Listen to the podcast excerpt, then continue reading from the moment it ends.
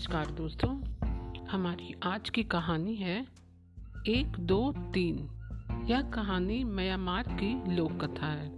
तो चलिए शुरू करें। एक, दो, तीन। बहुत समय पहले की बात है।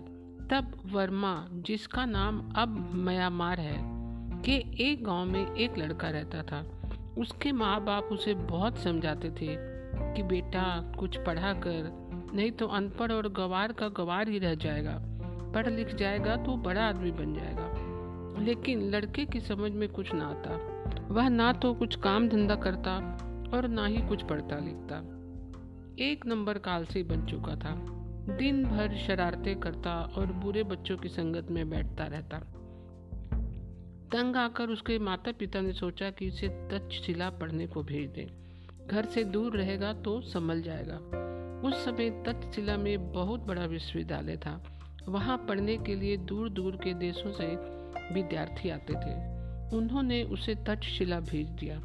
उस लड़के का नाम था मोंग वह तीन साल तक तक्षशिला में रहा, पर उसकी आदतों में कोई सुधार नहीं हुआ। ना उसने वहाँ कुछ पढ़ा, ना कुछ लिखा। उसके शिक्षक भी उससे तंग आ गए। तक्षशिला के आचार्य ने उसे अपने पास बुलाया और कहा, तुम पढ़ लिख नहीं सकते। जाओ, अपने देश लौट जाओ। मैं तुम्हें तीन नसीहतें देता हूँ। यदि तुम इनका पालन करोगे तो जीवन भर सुखी रहोगे। जैसी आपकी आज्ञा आचार्य मोग ने कहा।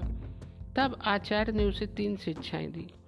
पहली शिक्षा यह कि यदि तुम अपने लक्ष्य या स्थान पर पहुँचना चाहते हो तो रुको मत, बराबर चलते रहो।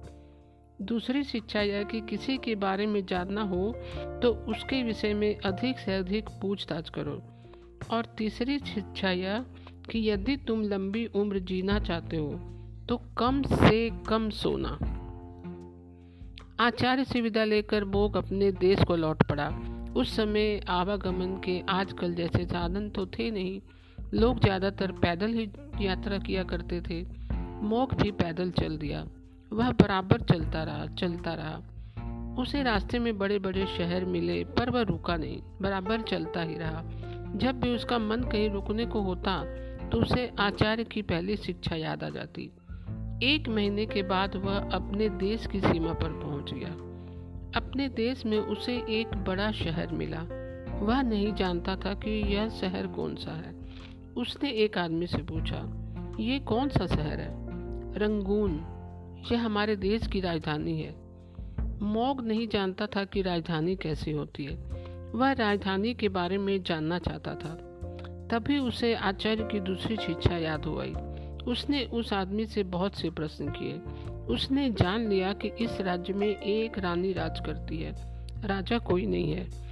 जो भी राजा बनता है, वह दूसरे दिन मरा हुआ मिलता है। राजा मर कैसे जाता है? मोग ने उस आदमी से पूछा। यदि तुम यह जानना चाहते हो तो खुद राजा बनकर देख लो। रानी से जाकर कहो, वह तुम्हें राजा बना देगी। मोक महल में गया और रानी से कहा, मैं राजा बनना चाहता हूँ। रानी ने कहा, ठीक है, मैं तुम्हें राजा घोषित किए देती हूँ। रानी ने उसे राजा बना दिया। उसे अच्छे अच्छे कपड़े पहनाए गए, बढ़िया खाना खिलाया गया। रात हुई तो वह सोने के लिए अपने कक्ष में पहुँचा। पलंग पर रेशम के गद्दे और तकिए देखकर वह सोने के लिए लेट गया। तभी उसे आचार्य की तीसरी शिक्षा याद हो आई। अगर तुम लंबी उम्र जीना चाहते हो तो कम से कम सोना। वह फ़ौरन उठ बैठा।